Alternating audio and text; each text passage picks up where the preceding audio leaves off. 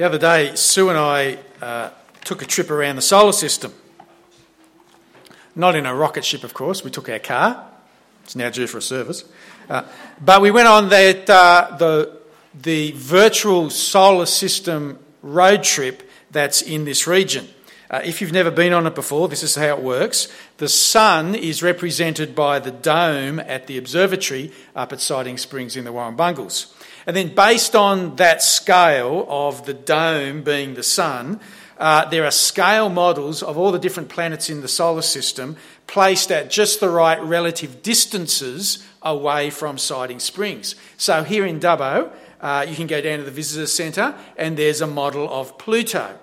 It's about the size of a billiard ball.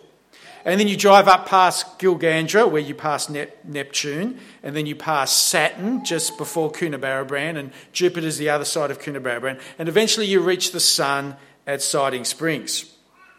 It's a real good drive. And it actually does give you a feel for how big space is. I mean, w- when you get to the Earth, the model of the Earth is about the size of not much more than a basketball. And yet even when you have reduced the solar system down to the size of the entire Earth being the size of a basketball and Pluto being the size of a billiard ball, you still have to drive two hundred kilometres to get from one to the other. Space is enormous. And that's just our puny little solar system. I actually calculated that if you included the next nearest star after the sun in this scale model, you would have to place the next, the, the closest star after the sun. You would still have to place it about a million kilometres away. That's three times the distance to the real moon. Space is enormous. So imagine how big God is. To have created all of that. To put every single one of those planets in their place simply by speaking. God is incomprehensibly big. And today's passage wants to excite you with the thought that that God knows you, loves you, and is at work in you. And that he is especially at work in you when we love each other. Because just like last week, this week's passage, all about love. In the space of eleven verses, the word love gets mentioned sixteen times. However, whereas last Sunday was all about God's love and his love of us, this week's passage focuses more on our love of each other. And in particular, how it is that God's love of us is connected with our love of each other. That's how the passage started. Verse eleven. Dear friends, since God so loved us, we also ought to love one another. Now, in a sense, this is giving us a deja vu, isn't it? Uh, John has already said a lot of things about loving one another in the letter up until now. That's because reading First John is a bit like climbing a spiral staircase. You know, if you climb a spiral staircase, maybe in a lighthouse or something like that, if you go up them and you look out the windows on the way, there's a sense in which on the way up you're really looking out at the same view all the time. It's just that you're looking out at that view from a slightly different vantage point, a slightly different perspective as you go up each flight of stairs. That's First John. John returns again and again and again to the same topics, but each time he does, it's from a fresh perspective. It's from a fresh vantage point. And so this morning we are again looking at the window of loving one another, but the new level that John has added for us is what we discovered last week. God is love, and he has loved us amazingly. And that adds a new vantage point as to why we ought to be loving one another. As verse eleven says, since God so loved us, that's a reference back to last week. How God is love. He showed his love by sending Jesus into the world that we might live through him. This is love, not that we love God, but that he loved us and sent Jesus as a sacrifice for our sins. That was all last week. It's staggering how much God has loved us. And now John is saying, well, okay, since God has loved us this way, we also ought to love one another. Why should we? Why ought we to love each other just because God has loved us? I mean, just because Sue loves me doesn't mean I'm going to love any of you. What's the connection between God and us? How that has it linked? This is what he goes on to explain in the next verse, verse twelve. No one has ever seen God, but if we love one another, God lives in us, and his love is made complete in us. Now, it's the last two phrases that are the key ones in John's logic here. The ideas of God lo- living in us and God's love being made complete in us. Because John is saying that those two things are what's going on inside us when we each love one another. But more to the, more to the point, these are the things that link God's love of us with our love of each other. Why should you be bothered loving the others in church at eleven? Well, it's because God has loved you, and therefore God lives in you, and his love is being made complete in you. Let's take each of those in turn, because that's what John now does. He takes each of those two links and expands on them a bit. Firstly, he expands on God living in us, and particularly that we know he lives in us because he's given us his Spirit. Verse thirteen, we know that we live in him and he in us because he's given us of his Spirit. And we have seen and testify that the Father has sent his Son to be the Saviour of the world. If anyone acknowledges that Jesus is the Son of God, God lives in them, and he in God. Now, if you've been around for the last few weeks, you'll know that John has also already mentioned this sort of stuff as well. This is another window that we've looked at a couple of times. It's the idea that it's only because of God's Spirit within us that we can genuinely testify that Jesus is God's Son and Saviour of the world. That sort of conviction about Jesus only comes from God giving us his Spirit to free us from the shackles of sin in the way that we think. And so, as I mentioned a couple of weeks back, please do not ever be troubled by people who want to tell you that you do not have the Holy Spirit unless you speak in tongues, or that you do not have the Holy Spirit unless you've experienced some sort of healing in your life, or you don't have the Holy Spirit unless you uh, have a successful business going, because if you didn't, if you did have the Holy Spirit, you'd be more successful than you are. That's not in the Bible. The sign that you have God's Spirit is, verse fifteen, whether or not you acknowledge that Jesus is the Son of God. If that's you, if that's you this morning, if you are honestly convicted by the news that the Father sent his Son to be the Saviour of the world, John is telling you this morning you have God's Spirit. You must have. Otherwise, you wouldn't believe this about Jesus. And John is again reminding us of this. We're again looking out this window so as to make the point that when God has loved you and you've become one of his children and you have his Spirit, which you clearly do because you believe that Jesus is the Christ, when that's happened, of course you love others. You have the Spirit of the God who is love within you. And so we know, verse sixteen, and rely on the love God has for us. God is love. Whoever lives in love lives in God, and God in them. I don't know about your family, but in our family, as the kids were growing up, if visitors ever came to stay with us and we were giving them a bit of a tour around the house, you never really had to tell them which of the bedrooms belonged to which of the children. The pristine, neat, girly bedroom, that was Felicity. The messy stuff everywhere, but yet still somehow feminine bedroom was Olivia's. The messy stuff everywhere with superhero posters on the wall, that was Stuart's. You actually didn't have to be told that. You immediately knew because the room itself was an expression of the person living in it. John is saying that's us. And God. And love. Since God has so loved us through Jesus that we are now his children and he lives in us, of course we love each other. That's just God's personality coming out in us. When the God who is love lives in you, you love others. It's a powerful thought. We'll come back to it. We need to press on because remember, there's a second link between God loving us and us loving each other. And it's not only that God lives in us, as, as massive as that is, there's also the link that we love each other because God's love is being made complete in us. Remember that one? Well, John returns to that thought in verse seventeen, because it is a bit of a strange one, God's love being made complete. In it. How, how does that work? Isn't God's love complete already? How can it be made complete? If you've got an E S V, it'll have that God's love is perfected in us.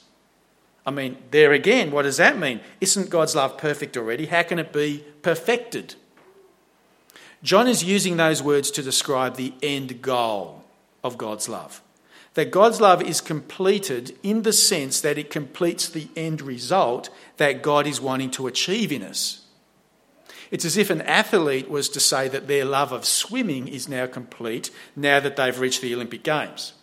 It's the idea that things have reached their pinnacle. It's the idea that God's love has reached the end result, the pinnacle of what he has wanted to achieve in us. And what is it that he's wanted to achieve in us? Well, it's that we love each other and that we'd be therefore confident that we are his children. Verse seventeen. In this way, love is made complete among us, so that we will have confidence on the day of judgment, because in this lot, in this world, we are like him. Now, you see what that's saying? When we love each other, okay, when we are in this world like God by, by loving each other, that shows God lives in us, which in turn gives us confidence on the day of judgment, because it shows that we're his children, and that's what completes God's love. God's love is not content in simply saving you. God's love wants to save you, but also wants you to know that you are saved. God wants you to be assured that you are saved. That's the end purpose of God's love. That's what completes it, and that's what happens when we love each other. Because love tells us we are one of God's children. And that's reassuring. Remember the iceberg image a couple of weeks ago?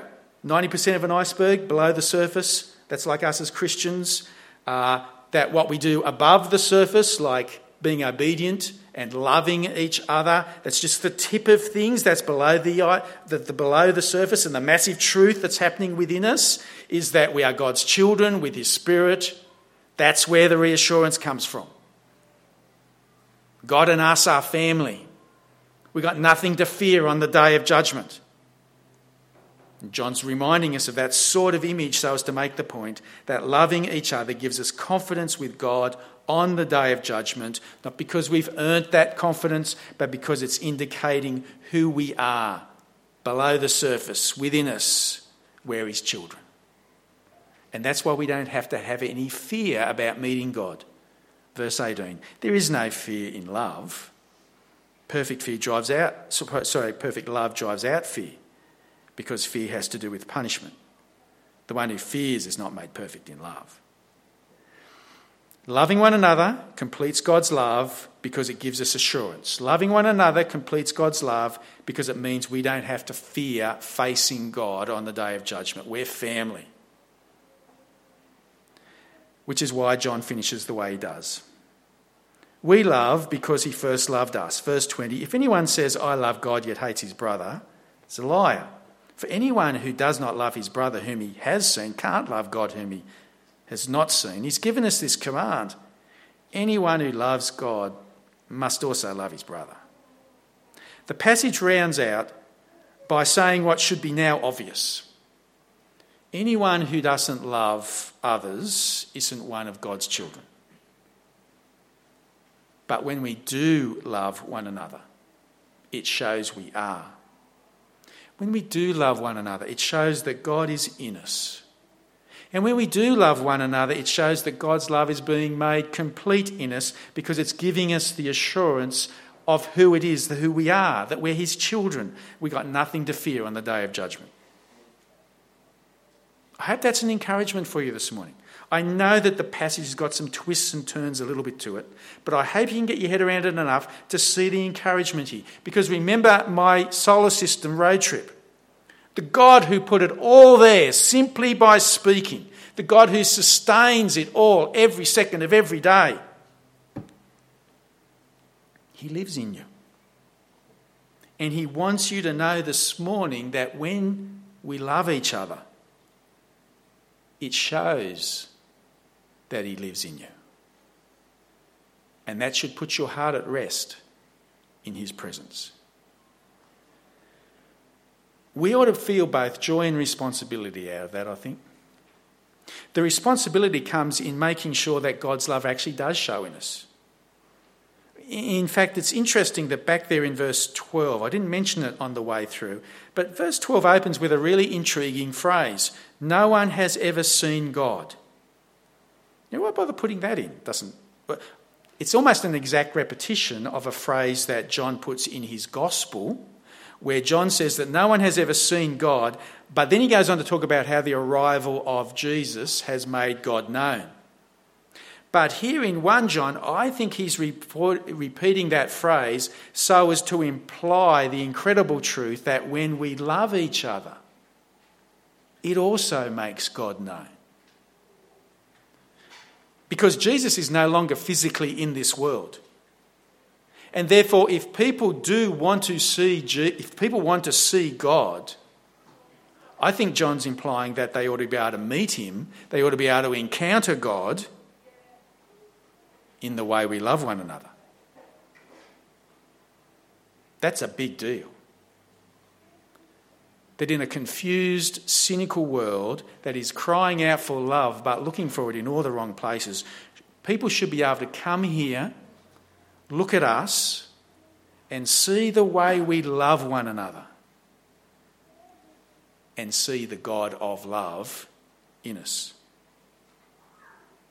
And for us to be content with anything less than that is a denial of who we are in Christ. The responsibility belongs to us to be who we are, to live out being God's children and to love one another, because that is the closest many people will ever get to seeing God. But it's not just a responsibility, it's a joy as well, isn't it?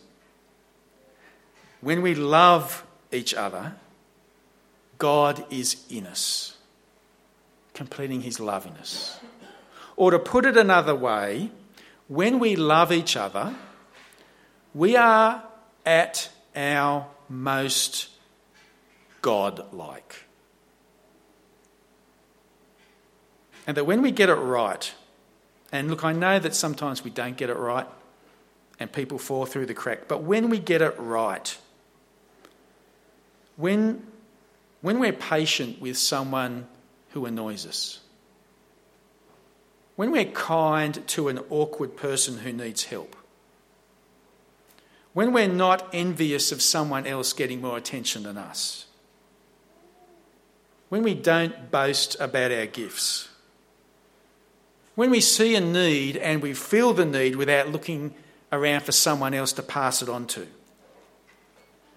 when we keep no record of wrongs, when we protect the vulnerable among us, when you walk away from a church lunch having had a conversation with where someone has really listened to you and treated you as if you're the only person in the room, when an unexpected person says an, and shows you an unexpected kindness, when your Christian life is dry and hard and you're tired and someone encourages you at just the right time in just the right way. That's to have God himself love you through Church at eleven. That's to have God in us, complete his love in us as we love one another. Or to put it another way, what would make Church at eleven be most like being with God? Here this morning, what's it going to take for you to walk out of here to your car thinking, man, that was great.